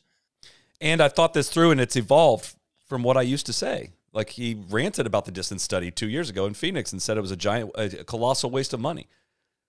Yeah, so I yeah. just think that that's a uh, that that little line that you put in, like I know this isn't going to be popular with my peers, and he still says it anyway. Like I, I appreciate that as someone at the you know, kind of you know, at the top of his sport.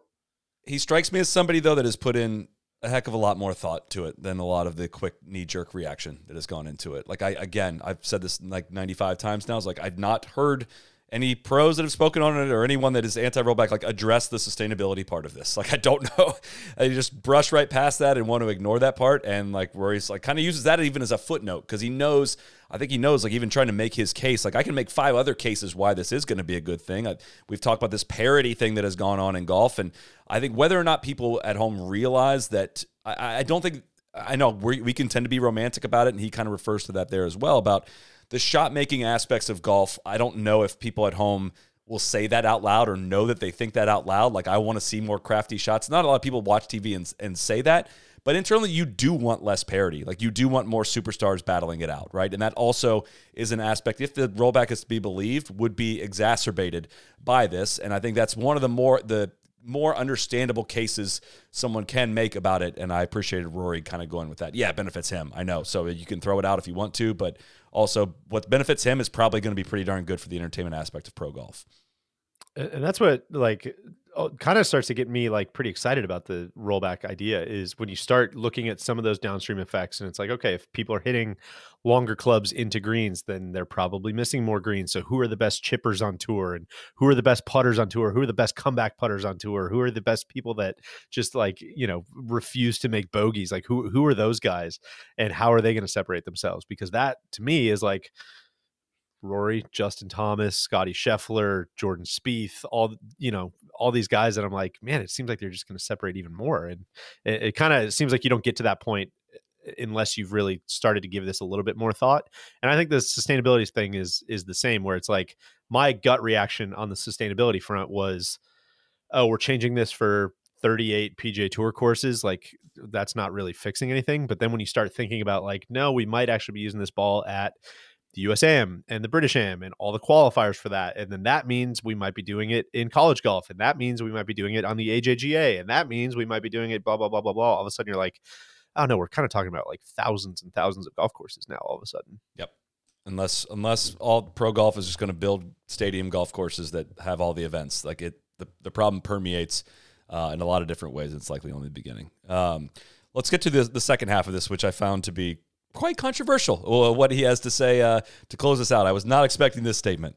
What do you think the PGA Tour is going to do? Do you foresee a situation where they maybe reject this model local rule? Do you feel any duty to provide any influence in that? What do you how do you see that kind of playing out?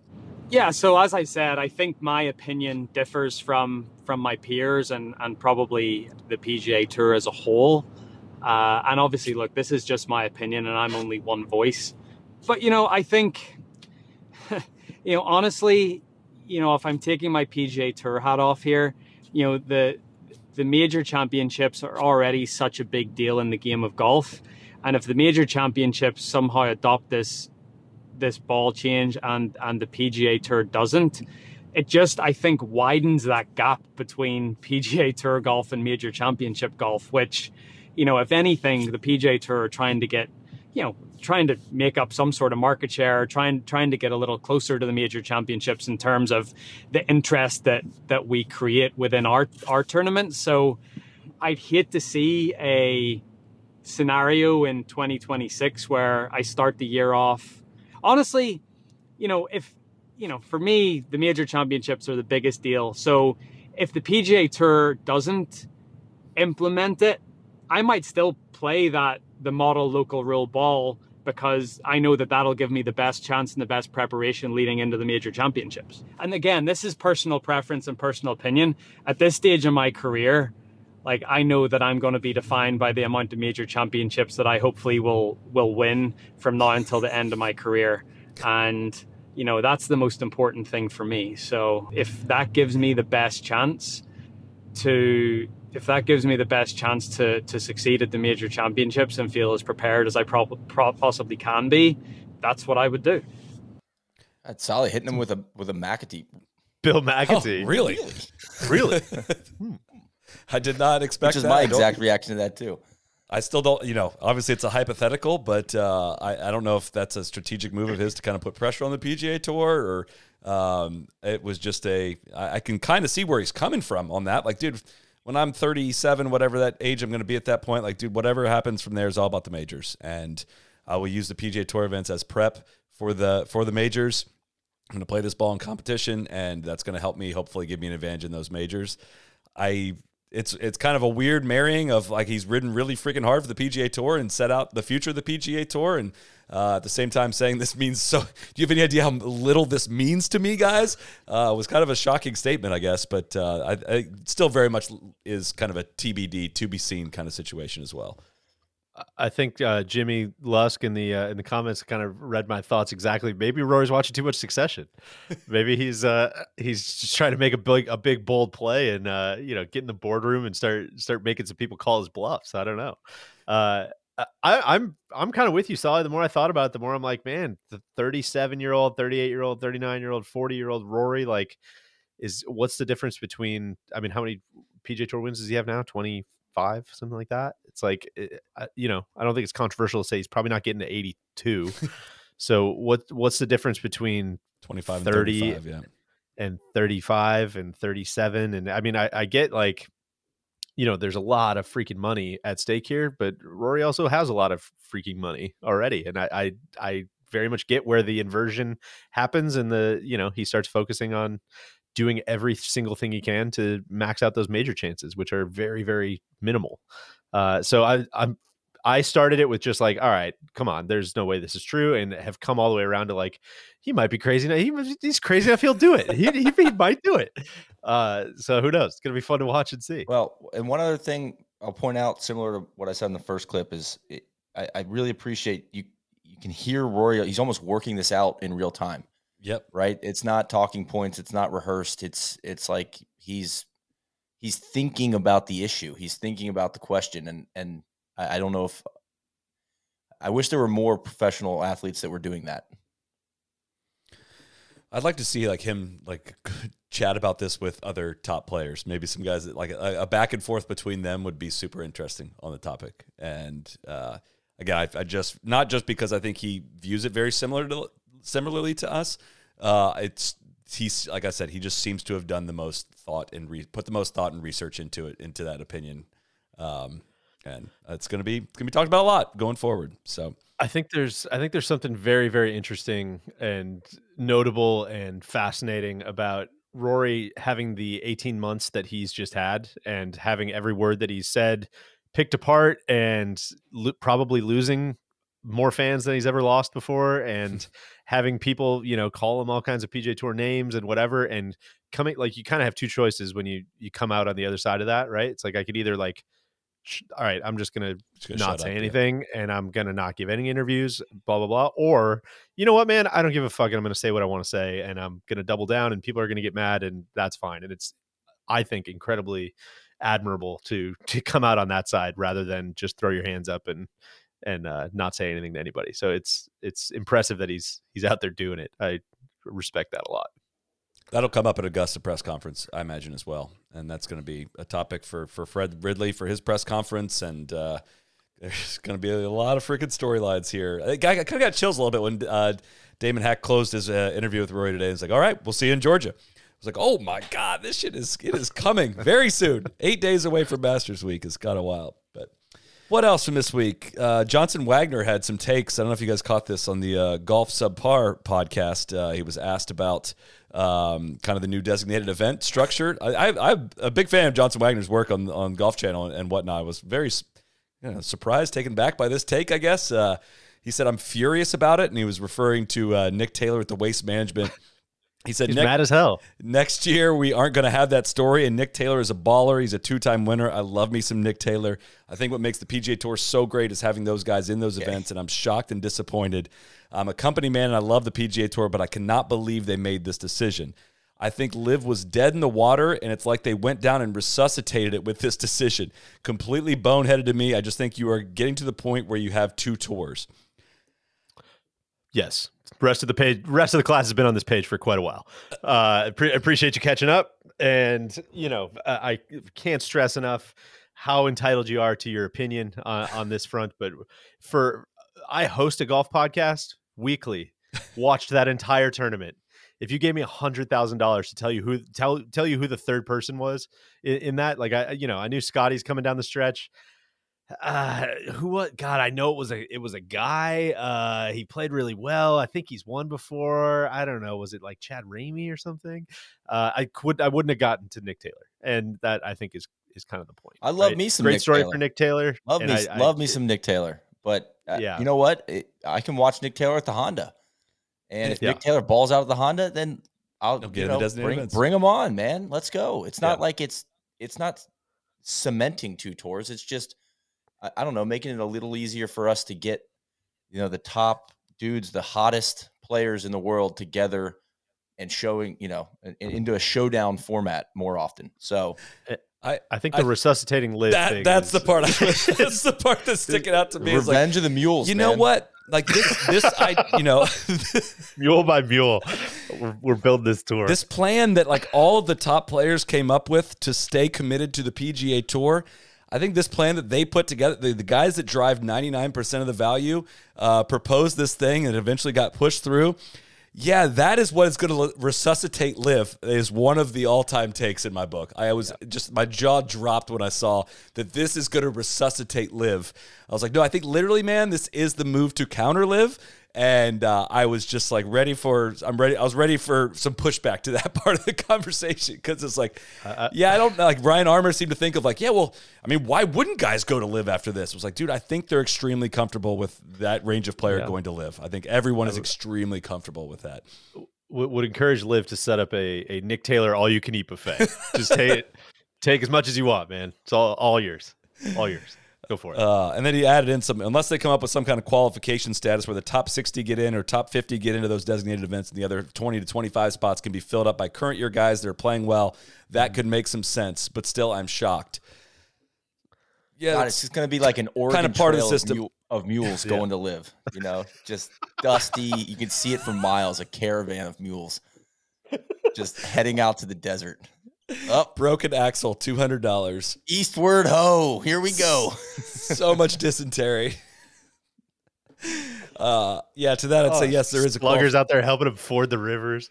there is a qualification system uh, among the current year guys that are playing well. I think is was got another shocking part of that, but he managed to get a shot in at us for our critiques of TV coverage as well. So that was he's really I'm, playing I'm hits. comfortable with that. I do like him on Golf Central. I think he's been a great Yeah. addition. But uh, yeah, it's tough, tough scene on the takes. LPGA is wrapping up as we are finishing. Georgia Hall has a one-shot lead, um, and Celine Boutier is trying to track her down.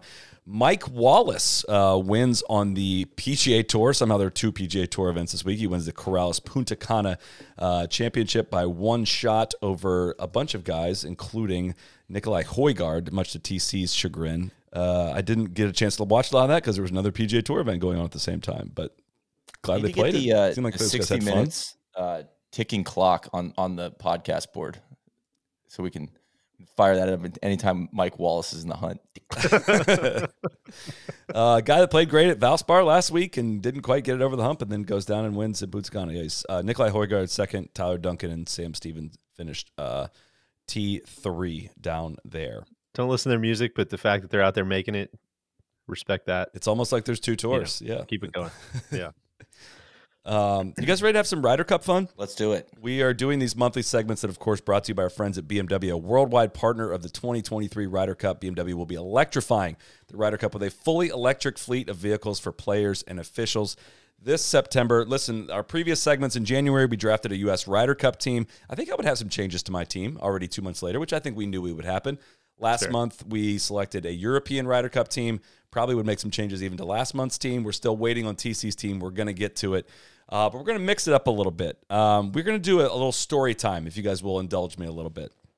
We, of course, did a deep dive podcast episode about the 1991 Ryder Cup with our thanks to our friends at BMW actually about the war by the shore. Um, and there's a great uh, Shane Ryan's done a bunch of great Ryder Cup run episodes of the kind of the run up to the 91 Ryder Cup that kind of set things off and whatnot.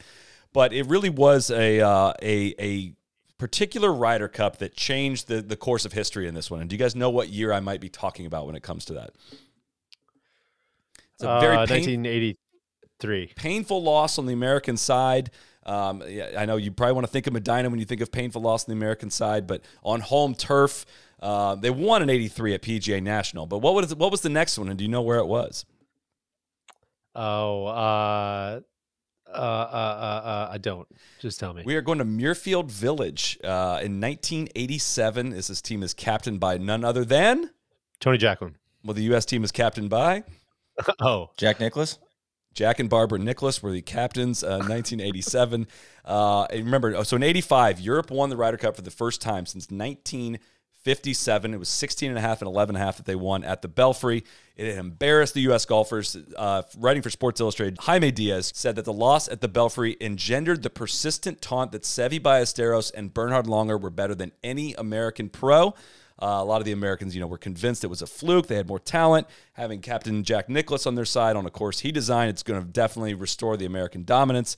Uh, you know, the, the, Europeans laughed, laughed at the team atmosphere at the on the U.S. side, at the need for the extra motivation to play well. Nick Faldo said, "We don't need any motivation. We are playing for history. It's like playing for your life."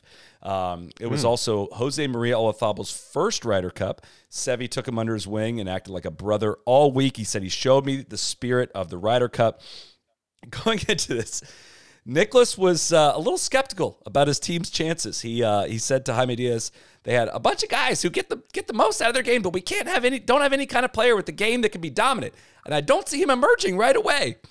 Uh, and so Europe jumps out to a 10.5 to 5.5 lead uh, after two rounds that uh, had people questioning whether the cushy life of the PGA Tour had made players soft and that exempting 125 guys every year had given oxygen to the sentiment that most Americans didn't know how to win tournaments. And and God, that's such a sick. It is, and they they the the cat the catalyst for that was they kept losing matches on the 18th hole. So the take was that the Americans just didn't have guys that knew how to win. You know, it's a bummer that seems to have gone away in sports writing is is just Uh, like no hyper aggressive, hyper aggressive, no consequence takes based on 36 holes of golf. like, well, these last two days, I just, I don't know. I think we got to blow up the whole entire system. If you hear like Nicklaus describe his team, it makes it sound like he had a bunch of like Cam Tringales on his team. It's like the problem with the American golf system is because it's so difficult to win, our guys rarely get in a position to contend on the stretch. And instead of being aggressive, they develop a percentage type of style play. I'm actually kind of like, actually, you know what? That kind of does make a little sense over 72 holes of stroke play. But he said, on the European tour, there is less competition, which puts players in, comp- in contention more often and makes them better, more aggressive finishers. Uh, which is kind of hard to That's argue with that in, in yeah. that in that time period. Um, so going into Sunday, the U.S. needed to win nine of 12 singles matches to win back the cup, uh, but Europe came out shaky. Uh, the Americans grabbed the momentum when Andy Bean beat Ian Woosnam. Um, and it was very clear as the day unfolded that Ben Crenshaw versus Eamon Darcy was going to be a huge match. Have you guys ever heard what, what happened in this match? Do you have any idea where I'm going with this? I don't think so. So Darcy was 35 years old. He was generally thought of as Europe's weakest player. Um, Tony Tony Jacklin once described his swing as agricultural. Uh, I don't know what that means, but I, I, know that's not a compliment. That's the only thing I do know. He He's was a, the, he was a gatherer, not a hunter. He is the 100th ranked, 111th ranked player in the world. Crenshaw was 35th. On the sixth hole, Ben Crenshaw missed a short putt that put him two down in the match, and in his anger, he slammed his putter down, a putter that he'd had since he was 15 years old and snapped the shaft in half. He said he, ta- he later claimed he tapped it down like uh, on a walnut and it snapped. It was like somebody shot me. It took four holes to recover. I love the exaggerations in this time period as well. It was like somebody shot me. Prior to this match, Eamon Darcy had played 10 Ryder Cup matches. Can you guys tell me how many that he had won? Uh, one. Zero. He was zero, eight, oh. and two. Uh, but now Crenshaw had to play the rest of the round putting with his wedges and the irons. Uh, and a fan heckled Eamon Darcy said, "If you can't beat him now, laddie, you're never going to beat him." Uh, Crenshaw made it work. He made a three foot par putt with a wedge on the 11th hole to win. He made an 18 footer with a one iron on the 13th, and then used this one iron again to make a six foot birdie putt on the 16th. And Eamon Darcy said he thought Crenshaw was putting with his irons by choice, not by necessity. Uh, they said it basically uh, he thought it was because the greens were so fast it was used to uh, he was using irons to slow down the pace on the greens, which is again also a very sick take. Crenshaw was one up going into 17, but Darcy ended up winning that hole. Crenshaw hooks his drive into the water on 18, uh, made a seven footer for bogey to force Darcy to make a three foot putt, but closed Jesus. it out uh, to win the Ryder Cup. They erupted in a huge celebration. Um, there was just like something happened after that. I couldn't find the documentation of this. Like Nicklaus took his guys into a villa or something and just laid into him, just totally lambasted him. Uh, it, it sent the Americans soul searching. They began talking about reshaping the entire format of the PGA Tour uh, based on this loss. And Nicklaus would say there are, there are a lot of guys who sit on our money list from about 30 to 200 who will say, There goes Nicklaus again. But I'm going to keep pre- preaching. You've got to have winners, you've got to have heroes, and you got to have superstars that people look at. Uh, and so even as of Andy 1980, Beans not getting that job done, man. even as of 1987, Nicklaus was still beating down this like breaking off the PGA Tour thing and proposing that, which I did not know that part of the 1987 Ryder Cup. Holy cow! Had no ice story. cream for the American team after that. well, you can get going on these things, and like I, I, it's really hard to summarize that in five to ten minutes because you could do like Shane's done an hour long podcast on this one. Like the underlying themes of all these things is what makes again what contributes to making the Ryder Cup my favorite favorite event in golf. Well, you know what? Shout out to Crenshaw too. Uh, Cody and I got a chance to look at his uh, kind of home track, Austin Golf Club. Awesome. I mean, and kind of hearing stories of Gentle Ben around uh, Austin. He's he's a legend in those parts. So you know, I, You guys have any any Tito's after the round? uh, yes, or maybe during. Um, you know, great. It was a great day in Austin, Texas. So appreciate the hospitality down there. What, what do you think, uh, Cody? Anything to add there? No, it was amazing. It's a prime example of what really, really, really good green complexes can do. And also, I want to sh- say when we were at Austin Country Club watching match play, we were walking around. Tom Kite was right in front of us, looking very spry, rocking a pair of J's. I was like, "What? This guy Yeah, he was looking pretty swaggy. What's up? Yeah. up?" Shout out to Sports Illustrated and various other U.S. newspapers for the research, and Ken Van Valkenburg, who helped me, of course, uh, accumulate that story. But uh, any other uh, housekeeping stuff uh, for this week, or, or Cody, anything that we missed? Go ahead, Deej, with housekeeping. Waiting, uh, waiting for this final round of the LPGA to finish up right now. Uh, we're we're chipping for got an eagle chip right now. She has to birdie the 18th hole in order to tie Georgia Hall in the clubhouse. at- Celine Boutier, you're yep, saying. at 20 under. So uh, I'll wait until you guys wrap up housekeeping at the end. Not too much. Video front. Uh, I don't know the exact dates yet. We're we're figuring out where things are going to slot in. But we tweeted something this week. We're gonna have a new series coming out with our our good friend uh, Michael Wolf. You might know him as Bama Bearcat on Twitter and Instagram. Uh, he refuses to call himself a golf historian, but I think he's uh, he's about as close as anybody I've He's- ever met. sh- Surely, He's like Dan And, uh, Carlin. I'm not a historian. okay, he is, But I, is. you know, I That's- celebrate Tuchman's work on the Great War. That's exactly right. And uh, so we've we've got some really really fun stuff. He put together a great video, uh, basically on how the Masters became the Masters, what what the history of it is, what what levers they pulled to really uh, kind of make it into the biggest golf tournament in the world. Um, so really excited for that. We've got a, uh fitting video, a full fitting video with KVV uh, from our friends at Titleist that will be coming out shortly. And then uh, we've also got some another film room from uh, the Gasparilla, looking at, at up close and personal at Soly's round uh, with Justin Hubert on the bag. So some great player caddy stuff, a little bit of a different spin on a tournament that we've covered uh, covered in the past, and then some other video stuff that'll be coming soon. We're not we're not quite ready for you yet, Neil. We're not quite ready to talk about it yet, but we'll we'll we'll let you know when you when we know you'll know. But big, big, big week in the uh, pro shop. We've got the Masters collection, some more spring. The first major coming in. collection. I don't think it's. It, uh, but don't Oh, believe yeah. it's Good point. With the, first with- with major that collection. tournament. That's Okay. exactly right. The, the first first major collection. Uh, newsletter Glory's will go first out. shot. Nest members get early access. Nest newsletter will go out Tuesday, and then the uh, bigger, wider newsletter will go out Thursday. So easiest place to stay up to date on the merch: newsletter.nolayingup.com. Neil, Uh, what's if you're what's the nest, that. man? What's that? The nest is our our uh, you know kind of the center of the maze. I think is the best way to put it. So if you want to learn more about the nest, no laying nolayingup.com forward slash join. Uh, you get a lot of extra perks if you're a nest member. Big and I will be back this week with a, uh LPGA pod recapping the tournament that's going on right now, the LPG, LPGA Drive On Championship. Celine Boutier putting on 18 has to make, drains it to go to a playoff at 2000 with Georgia Hall. So we're not going to finish this in time for succession to start, but uh, we'll uh, do a full recap with the big guy. He is alive. I know people have been asking, where's Big? Where's Big? He's alive. We actually recorded an episode er, or uh, a section segment uh, earlier today with young Roseng, a little ANWA preview. So excited for that. It'll be included there. And uh, that's it. That's all I got.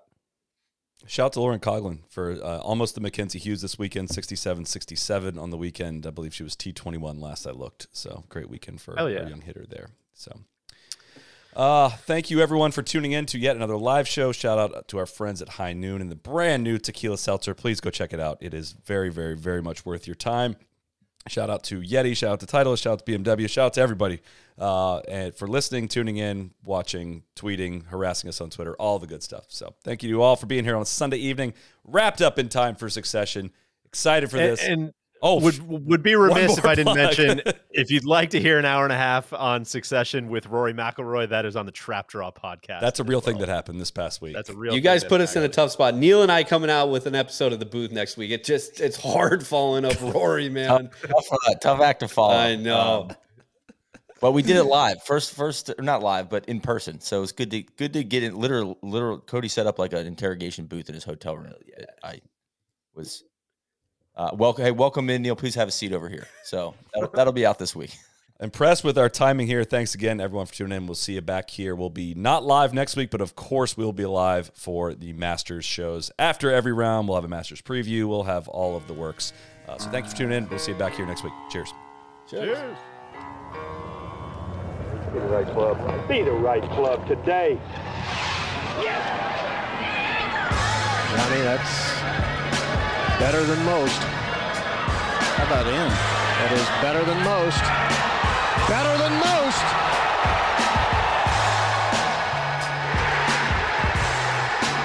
Expect anything